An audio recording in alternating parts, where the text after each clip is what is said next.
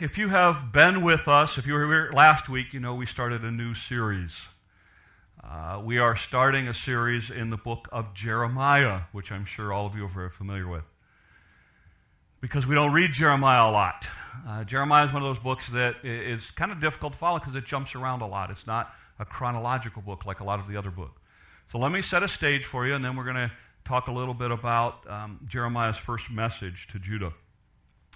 Well, the original king of Israel was a guy by the name of Saul. Saul was the king. Then David became the next king.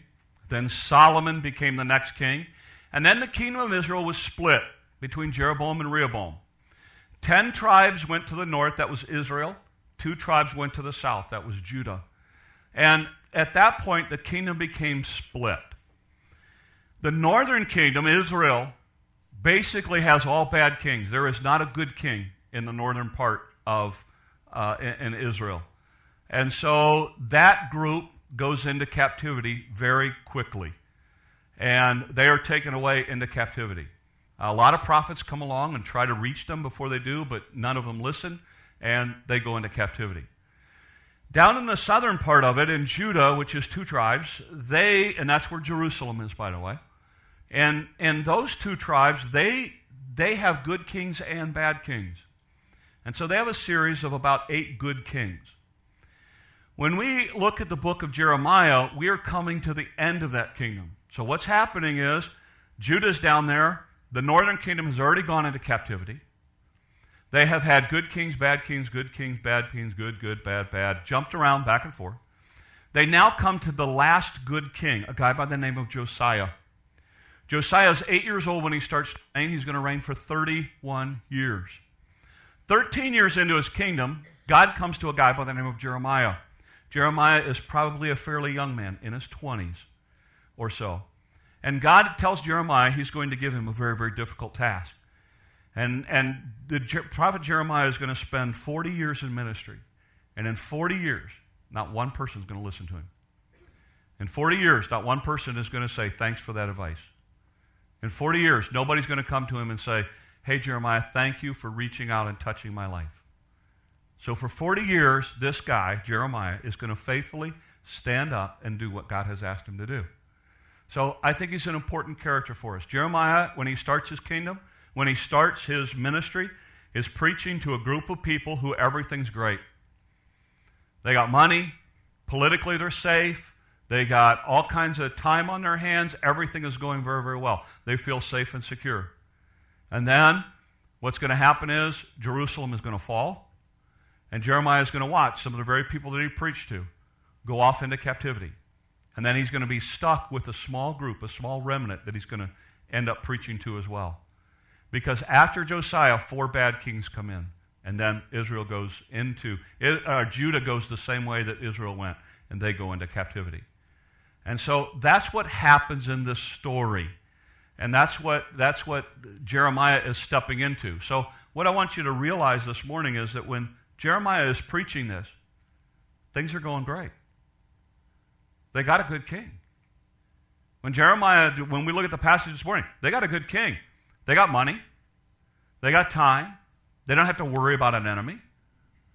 Everything's going pretty well for them. So you have to understand when Jeremiah comes in and says some of these things, everybody's like, eh, it ain't that bad. But it's going to get really bad because this is the warning for them to turn before God's judgment comes. And they don't listen. And so they do go into captivity and they experience all the things. So this is Jeremiah's first message to Judah. And he's trying to get their attention. And the one thing I like about Jeremiah, he does not play around.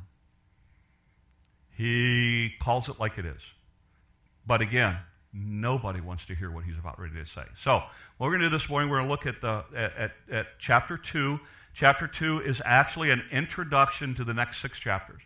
But it really lays the groundwork for the kind of message that, I, that Jeremiah is going to be preaching.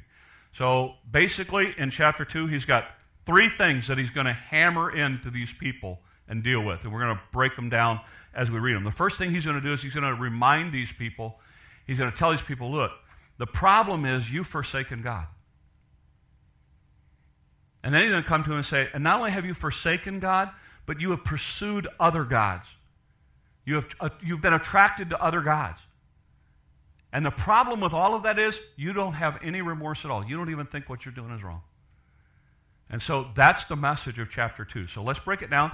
I'm going to read the passage. I'm going to read a section, and then I'm going to point out some stuff. Then we'll go to the next section, point out some stuff. Go to the next section, point out some stuff, and then we're going to apply it. All right? So, so you know where we're headed. Here we go. Jeremiah chapter 2, verse starting in verse 1. The word of the Lord came to me. You see this three times, by the way. He says, The word of the Lord came to me. Go and proclaim in the hearing of Jerusalem. I remember the devotion of your youth. How as a bride you loved me and followed me through the desert, through a land not sown. Israel was holy to the Lord, the first fruits of his harvest. All who devoured her were guilty, and disaster overtook them, declares the Lord. He's going back to what happened to the children of Israel when they went in the land. He said, God used you, gave you whatever you wanted. Hear the word of the Lord, O house of Jacob, all you clans of house of Israel. This is what the Lord says. What fault did your fathers find in me that they strayed so far from me? They followed worthless idols and became worthless themselves. They did not ask, Where is the Lord who brought us up out of Egypt and led us through the barren wilderness, through a land of deserts and rifts, a land of drought and darkness, a land where no one travels and no one lives? I brought you into a fertile land to eat its fruit and rich produce, but you came and defiled my land. You made my inheritance detestable. The priests did not ask, Where's the Lord? Those who dealt with the law did not know me. The leaders rebelled against me. The prophets prophesied by Baal. They've started following worthless idols. Goes on. Therefore, I bring charges against you again, declares the Lord, and I will bring charges against the children's children. Cross over to the coast of Kittim and look.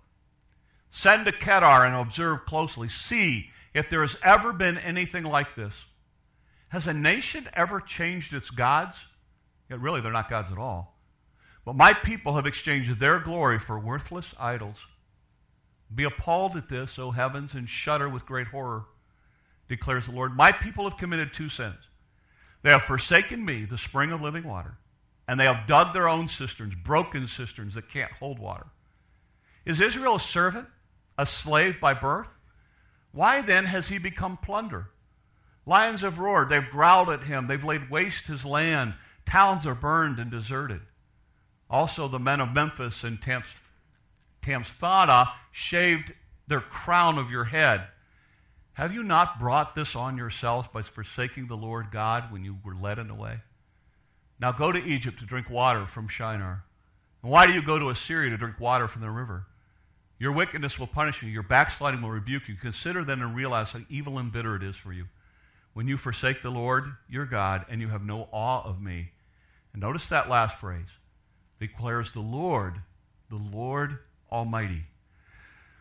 Jeremiah's first, or Jeremiah's first accusation to these, people is look, he says, You guys have forsaken God. He said, You are worshiping idols that are worthless.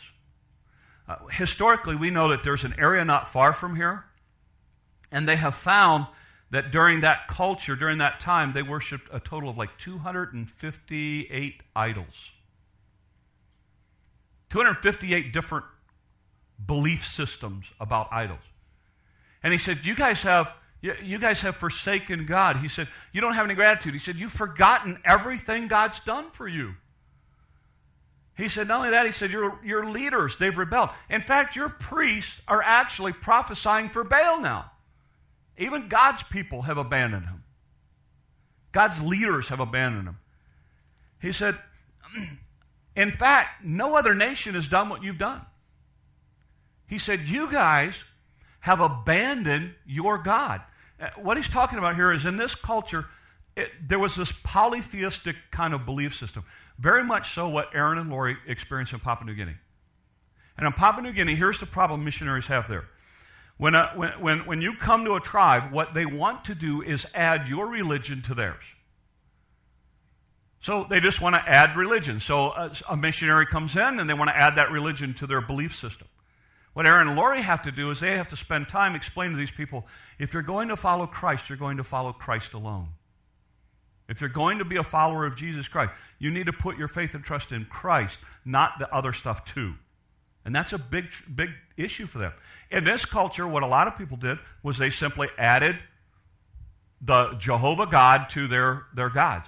What Israel had done, what Judah had done, is Judah had looked at it and said, We don't want anything to do with our God anymore. We're, we're, we're not even going to we're not even going to try to worship that God. We're going after these other gods. And Jeremiah comes to him and he says, Look, he said, no other nation does what you guys have done. And he said, You've exchanged freedom for bondage. He said, There's two key sins. He said, First of all, you've abandoned God's glory. And he said, You're building wells that won't even hold water. And then he goes on to say, You've become slaves. That little thing about shaving your head, that's a reference to Egypt. And what would happen is when you became a slave in, slave in Egypt, they would shave your head, kind of like what the military does. You know? I mean, you think about for a minute. What happens when you go into military and basic training? What, is, what, what do they always do in basic training? They shave their head. Why? You know the thinking behind it? What's the thinking behind it? Ah, uh, yeah. Make sure you don't have lice. What else? Everything, everybody's the same. And we're teaching you what? Think about it for a minute. Uh, uh, those of you who've been in basic training. Who are the only people with hair? Exactly right. The leaders have hair. Why? You're subservient to them. They're trying to show you your place. And that's what Jeremiah says to them. You have actually become slaves to the other nations voluntarily. You were supposed to come into this land and rule. And you've come into this land and not ruled. You've come into this land and let others rule you. He said, and, and so Jeremiah comes to people and goes, I don't get what you're doing. And he says, You have abandoned the Almighty, that little phrase, the Lord, the Almighty God. That is a very specific term for God. It means ruler, sovereign over nations, over the celestial body, over creation, over everything. He said, You've taken the great high muckamuck of everything and said, We don't want anything to do with him. You take the top God, if, if you want to call them gods, the top God of all of them, and you say, We don't want anything to do with him. He says, You've abandoned him, and I don't get it. Then he goes on, and here's what he says. Verse, uh, yeah, 20. Now he gets really specific with them. He says, You have broke off your yoke and tore off your bonds. You said, I will not serve you. Indeed, on every high hill and under every spreading tree, you lay down as a prostitute. I had planted you like a choice vine of sound and reliable stock. Why then did you turn against me into a corrupt, wild vine? Although you wash yourself with, with uh, so- soda and use abundance of soap, the stain of your guilt is still before me, declares the Lord, the sovereign Lord. How can you say, I'm not defiled? I have not run after Baal? See how you behaved in the valley? Consider what you've done. You are a swift she camel running here and there, a wild donkey accustomed to the desert, sniffing the wind in her craving. In her heat, who can restrain her? And males that pursue her need not tire themselves. At mating time, they will find her. Don't run until your feet are bare and your throat is dry. But you said, It's no use. I love foreign gods. I have to go after them. As a thief is disgraced when he is caught, so the house of Israel is disgraced. They, their kings, their officials, their priests, their prophets, they say to wood, You are my father, to stone, you gave me birth. They've turned their backs on me and not their faces. Yet, when they are in trouble, they say, Come and save us. Where then are the gods you made for yourselves? Let them come and save you if they can save you. Oh, you are in trouble. For you have as many gods as you have towns. O Judah, why do you bring charges against me? You've rebelled against me, declares the Lord. He basically comes to these people and he says, Look, he said, What's going on? And he uses all of these terms, all of this, the, this picture. He says, You live like an oxen with a broken yoke. Uh, in that day, they would, they would, that's how they farmed, is they would have an oxen, they would yoke them together. But if the yoke was broke and you were trying to steer the oxen, what would happen? The one ox is going to just do his own thing. And he said, That's what you are. You're, you're, you're, like, God's trying to steer you, but you're like off doing your own thing. And he talks about the idea of a, a she camel. The idea is that is, is like a riderless camel. And if a camel doesn't have a rider, it just kind of wanders all over. doesn't have any purpose, doesn't have any direction, just goes everywhere. And then it goes on, and he says, um, he says, You're a wild donkey. Uh, okay, you, you, I love preaching at farm community because you can say stuff like this. It, a donkey in heat. How's that for a vivid image? A donkey in heat. What does a donkey in heat do? It looks for anything. And that's what he's saying. You are actually running out after anything you can find. You are letting your lust totally consume you. For whatever it is you want, you're out there pursuing after it. And he draws other pictures as well. He talks about the idea that he said, um, you, you're like a choice vine. He said it was planted. Uh, this really resonates with me. Years ago, um, Gary and I, um, we have this thing about trying to grow trees at our place because they didn't have trees. So, and, and neither one of us are deer hunters, but we're about ready to become deer hunters uh, because of what they're doing to our trees. But I, I, I got, years ago, I got a, uh, it was a purple ash, but it had been grafted onto a different stock. And gorgeous tree. And so I had planted like six or eight of them or whatever else. But one, we got a wind one year, and it literally snapped it off at about this high. And I don't know why, but it, all the other trees are fine, but that one it just snapped off. So I just cut it off. And it's funny because now, when you look at my row of trees, you go down and you see all these trees until you get to that one. And there's something growing. I don't know what it is. It's like this bushy thing that kind of comes up, and it looks really out of place. It's like, okay, that's a nice row of trees. What's that? And he said, Israel, that's what you become. God took you took you, planted you in this great soil, in this great place for you to rule, for you to have this incredible life, and what you said is, no. And it's like you cut yourself down, now you're just growing wild. And nobody knows what's coming up. And he comes to Israel and he says, or I say Israel, but it's Judah, okay? Uh, he comes to him and says, Look, that's not what God intended for you. And then he gives him a touch of irony. He goes, Look, you're actually going to a um, you're actually coming up to a wood god and saying, Oh, you give me life. You give me breath. Thank you. Oh, do I worship thee.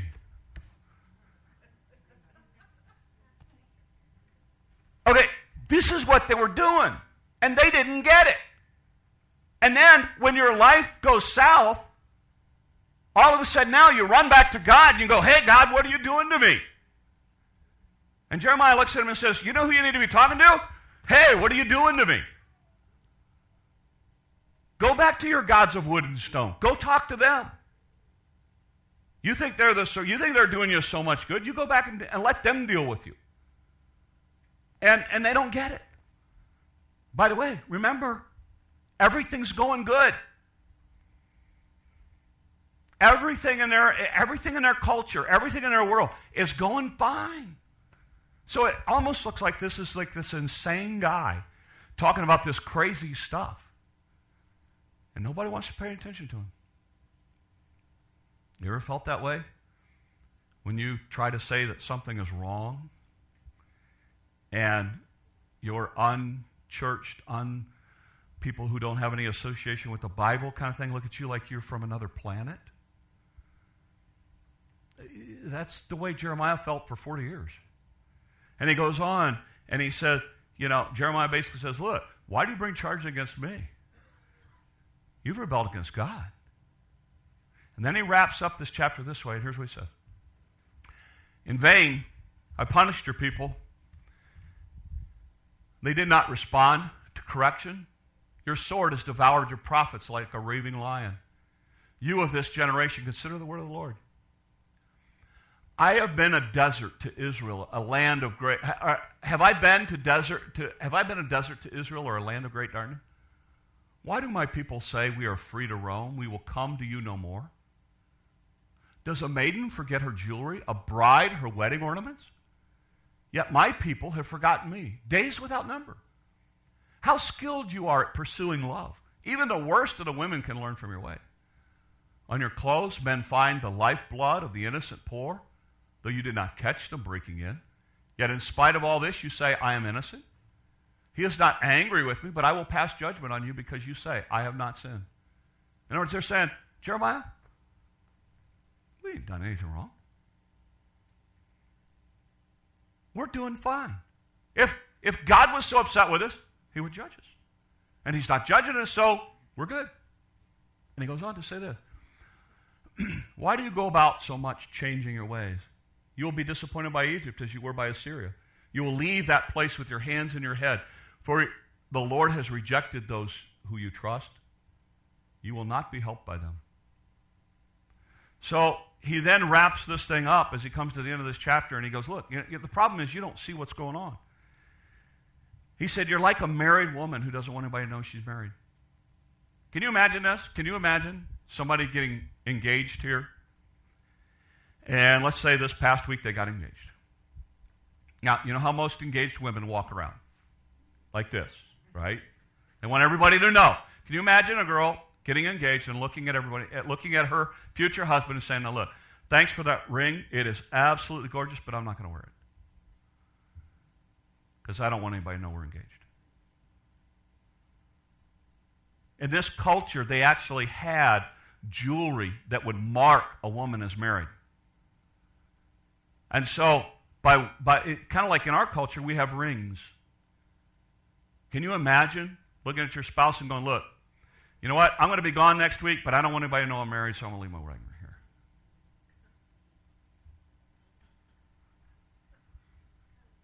You know, don't get into the whole wedding ring thing. I know some of you guys don't wear them. I get it.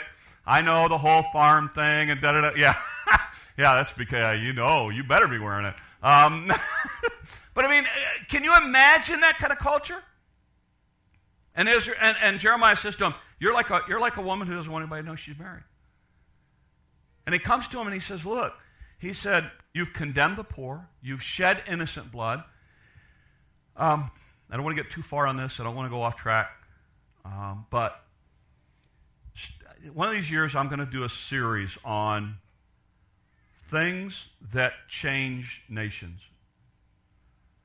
And one of the things that you see, one of the things that you see that brings judgment throughout Scripture is the way that people treat the poor and the way they treat the innocent. Now, that speaks volumes for our country is headed with the whole abortion thing. But you should know that the way that the way that nations treat that, it, you can look at the you can look at the history of nations, and when you see certain things happening, they deteriorate very, very quickly. One of those that you see in Scripture is the way they treat the poor and the way they treat the innocent. And that's what Jeremiah is addressing here. He's saying, look, the way you're treating the poor and the innocent is going to bring you into captivity very quickly. And then he ends it by talking about this thing. Why do you go about changing your way? Here's what was happening. For a long time, they aligned with Assyria. And Assyria burned them. So then they started aligning with Egypt. And they started saying, we're going to put our confidence and trust in Egypt.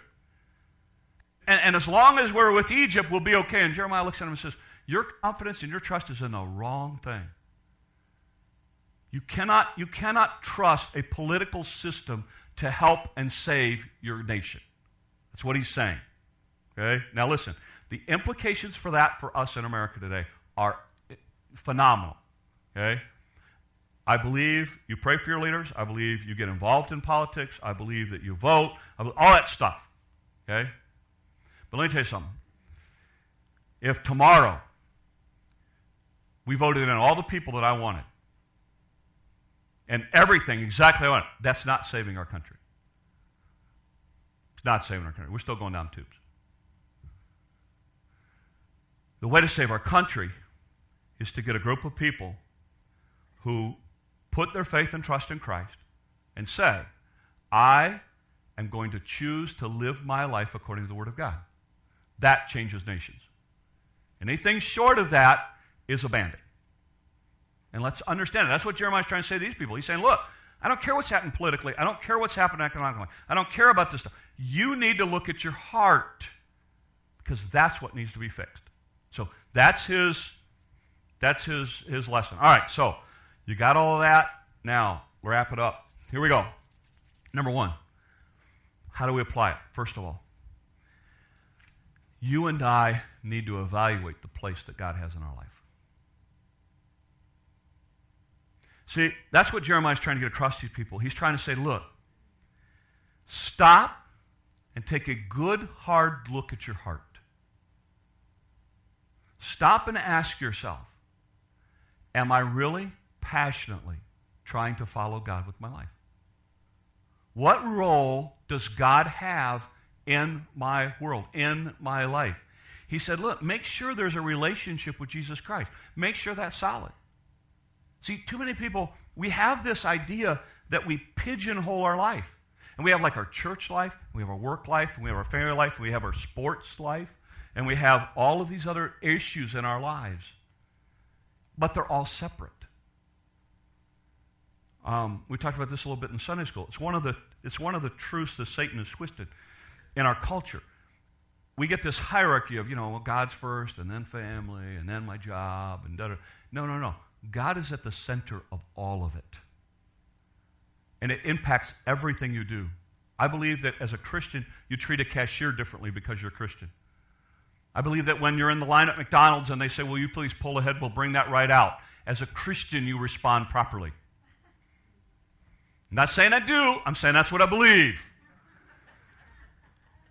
It means that it means that when I'm I'm talking to a customer on the phone and they lied to me, cheated, stole, whatever, I treat them as a Christian would.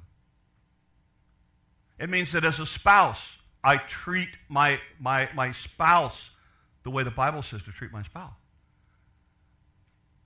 So there's days I look at my wife and I go, you know what, she's, she's in a bad mood, and that's okay. It's been a while, but I'm sure there's those days. Um, there's other days she looks at me and goes, uh, You just go do your thing, I'll go do my thing. Great, we'll get along fine. Uh, it's as a Christian, you go, No, I'm going to love my spouse. I'm going to be committed to my spouse. I'm going to be faithful to my spouse. I'm going to do those things. Why? Because that's what God, t- it, it, it affects every area of my life. You have to ask yourself, where is God in your relationship? See, that's what had happened. It, Judah, Israel, they had forgotten about God. They had forsaken him. They had said, you know, he's just not that important to me. Could you go a day without praying? Could you go a day without opening your Bible? Could you go a day without God speaking to your heart? Could you go a day without, in other words, I don't believe this is possible, but just for fun, let's assume that the Holy Spirit was sucked out of the whole world. Would it make a difference? Would it make a difference in, in how you handle things that day? See, it should. Because why? Because that's central to who we are.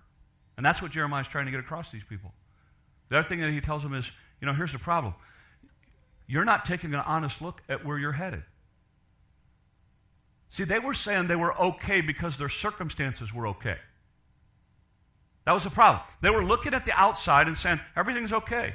You know, yeah, we're following their guides, but you know what? God's not judging us. God's not beating us over the head with a bat, so maybe it's not that big a deal to God. And Jeremiah said, no, no, you got to stop and ask yourself, look at the path you're on. I mean, you, you, you're pursuing other gods. He said, you're actually actively, you're not sitting there waiting for other gods to come to you and invite you to their church or their service. You're actually going and getting a phone book and looking up all of the pagan places you could go to this week. And he said, and your priests, your prophets, the guys who are in charge, they're even worse. Can you imagine me saying, okay, okay, first of all, let me give, give the context. Can you imagine if we were in, in our area and there are like 250 idol places within 10 miles of here? And there's like 250 idle places that you see every day. And here's what happens. And we're and, and, and I come into church today and I say, Hey, thanks for coming. We appreciate you being here as we worship and focus on the teachings of God. Now, I want you to know that tonight, just around the corner, the um, Whiskey Idol, that we've got the, the Whiskey Idol Church, they're having an open house tonight, and I'm going to be a part of it. And what we're going to do is we're all going to drink ourselves into oblivion and just see what happens. And I want to invite you to come out and be a part of it. Now, what does that do to my message? And what does that do to my credibility? And what does that do to all these other things? You need to understand that's what was happening. The prophets were saying, Yeah, there's no problem with that. Yep, there's no problem with that. Sure. Let's go down over here. Let's go down. And, and when you study pagan worship of the time, You need to understand, and I'm, I, I got to be reserved because we have a mixed audience and mixed ages.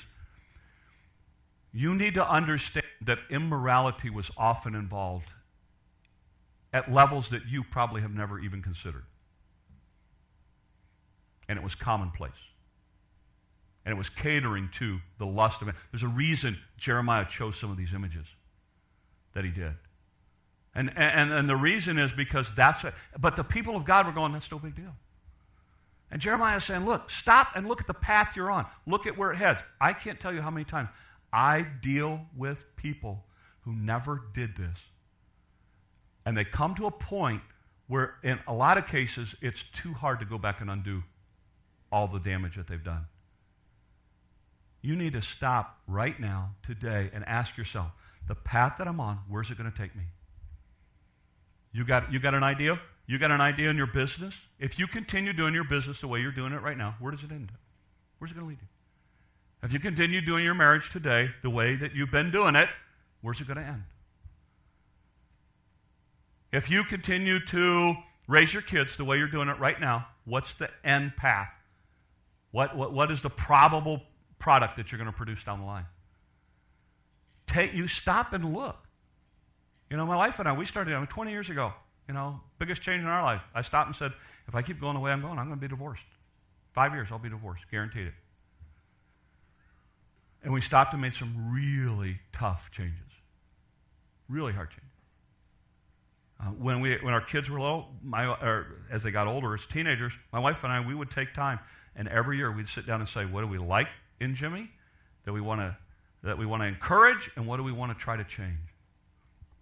What do we see in Josh that we like and we want to encourage? What do we try to change? We had a plan. Five years ago, we sat down with our finances and said, you know what? If we keep going the way we're going, where are we going to be? And we realized the path that we were on was not going to end up where we wanted to be. So we stopped, we made some tough choices, we changed some direction, and we got on a different path. Too many times people don't do this. And what happens is they just allow life and culture to, to, to, so, you know, I mean, they saw it was on sale. I had to buy it. Now, that's only true if it's a tool. You should know that. You know? But I mean, really, uh, we got to stop and step back and say, you know what? If I stay on this path, where does it lead me? If I stay on this path, kids, you're going to be faced with this as you date. If you stay on the path that you're heading for your relationship, where does it take you? When I was a kid, when I was a teenager, I was fortunate, brought a Christian home, all that kind of stuff. I, here's the thing I used to do. Again, you guys think I'm kooky as a $3 bill, but that's all right. It, it, it, it, it got me where I am today. I had, I had a couple of rules when I dated. First of all, I always asked the girl's father if I could take her out. You know how intimidated it is for a 16 year old kid to walk up and say, Can I date your daughter? Secondly, we always started a date with prayer, and we always ended a date with prayer. You know that when I was in college, my wife and I had dated for a year, then we broke up. And in that time that we broke up, and she was realizing what a good thing she had, um, I, I, I, dated. I was at camp work up in Wisconsin, and I dated a girl, another college girl from another college. And, and, and I, again, you know, I, I, at that point, I couldn't talk to her dad, but I had asked her out, and so I went to the camp director and asked his permission. Did that, took her out, had a word of prayer, and, and, and I look over when we were, uh, started the debate, we had a word of prayer. I look over, and this girl's in tears. And I said, What's wrong? I said, Did I screw up that bad already? You know? And she goes, You know what? I have to tell you, you're the first guy that has ever prayed with me. And I thought, You're, you're 20 years old. How sad is this? How sad is this? You, you choose your path, and I'll tell you pretty much, uh, again, I'm not saying it uh, all the time, but it, it, it sets a direction for you, and you got to decide right now what path you're on. And, you, and if you don't stop and look, I'm here to tell you society and culture will run you over. And they will set that agenda for you. Parents, you got to decide real fast what your agenda is with your kids. Because if you don't, the school system will run it for you. The sports system will run it for you. The extracurricular system will run it for you. The academic system will run it for you. You have to choose. And I think it's so important. And that's what Jeremiah is saying to these people. He's saying, look, look at the path you're on. It's not ending well. And the last thing he looks at him is look at what you're trusting in. You're trusting in politics to save you. You're trusting in politics to rescue your country. He said, You're going to be disappointed. You're going to walk away with your hands in your head, shaking your head, going, How could I have been so wrong? And guess what happens in Jeremiah's lifetime? He watches that very thing happen. And he later, now he's preaching to a great, a large group of people. When he's done, he's preaching just a handful of people who are left. And basically, the handful of people are left, you know why they're left? Because they didn't have much value in society. Because all the young, strong people were in captivity. So basically, he's left with this ragtag little group that he's trying to preach to and, and, and reach at the end. And you got to be honest with yourself. What are you trusting in? I mean, where, where, where's your confidence? Where's your trust? I, I, I see too many people. Their confidence is what their bank account is. And then financial tough times come. The confidence is in politics. So all of a sudden something happens and they're all bent out of shape and depressed and all upset about it. I see people whose confidence is in their family or their health. Me tell you something. If your confidence is in anything other than God, you could be setting yourself up to get hurt really bad. And Judah was trusting in everything else. So they're all kind of tied together. And Jeremiah comes to these people and he goes, Look, folks, wake up. For most of you, you're like me. Things are going okay. Oh, they could always be better, but they're not worse. Now's the time that we look at our life and we ask ourselves these questions. Not when it all hits the fan. Now's the time, each one of us, and I think that's a great thing that we can learn from Jeremiah. Now's the time that we say, okay, what am I trusting in? What are you trusting? Is your confidence really, really, really in God? What direction are you headed? Hopefully, it's a better direction than we were last year. But continually evaluate your life. Continue to look at, you know what? You know, what? And, and, and look, I, I'm pretty simple about stuff like this. I, I, I like to think that I can that I can I can multitask, but we're learning now that multitasking we're not as good as we think we were. So here was kind of our thing. There were a lot of things that we wanted to encourage with our kids, and there were a lot of things that we wanted to change with our kids, but we only focused on one. We'd pick one. There are a lot of things that that that that we, we sat down and had to break down into smaller groups and just focus on. So here's my area. Pick one area of your life this week that you want to take a good hard look at. Maybe it's your relationship with your spouse. Maybe it's your relationship with your kids. Maybe it's your, your work deal. Maybe it's your finances. What, maybe whatever it is, take one area and say, all right, what can I do better? That, that's what we're doing right now as a church. We're saying, okay, what did we do well? Where can we improve? What direction are we going? We're not asking you to do anything we're not doing. And sit down and really take a good hard look and ask yourself, all right, what direction I'm going? And then honestly look at your life and go, you know what? Is God at the center of this thing? Because ultimately, your life is going to boil down to this. You're going to stand before an almighty God and give an account. Your eternal destiny hinges on the answer to one question Did you put your faith and trust in Jesus Christ?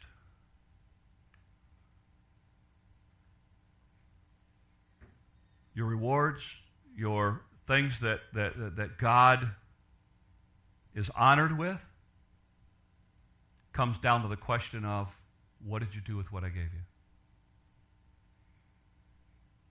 Is it all about you? Is it all about somebody else? Was it all about your impact? Was it all about, you know, and again, you, you know it. When you, go to a, when you go to a cemetery, your entire life is summed up basically in what's on that stone. Your legacy lives on past any memorial that you leave. And I just want to challenge you to take a good hard look at it and say, you know what? Do people know that my trust and my confidence is in God and God alone? So I end this with this. The people in Judah neglected to be honest and take a good hard look at their choices and direction. They started to pursue things that brought them temporary satisfaction. Those were actually the things that sent them into bondage because they replaced God with stuff that had no value. Let's not make the same.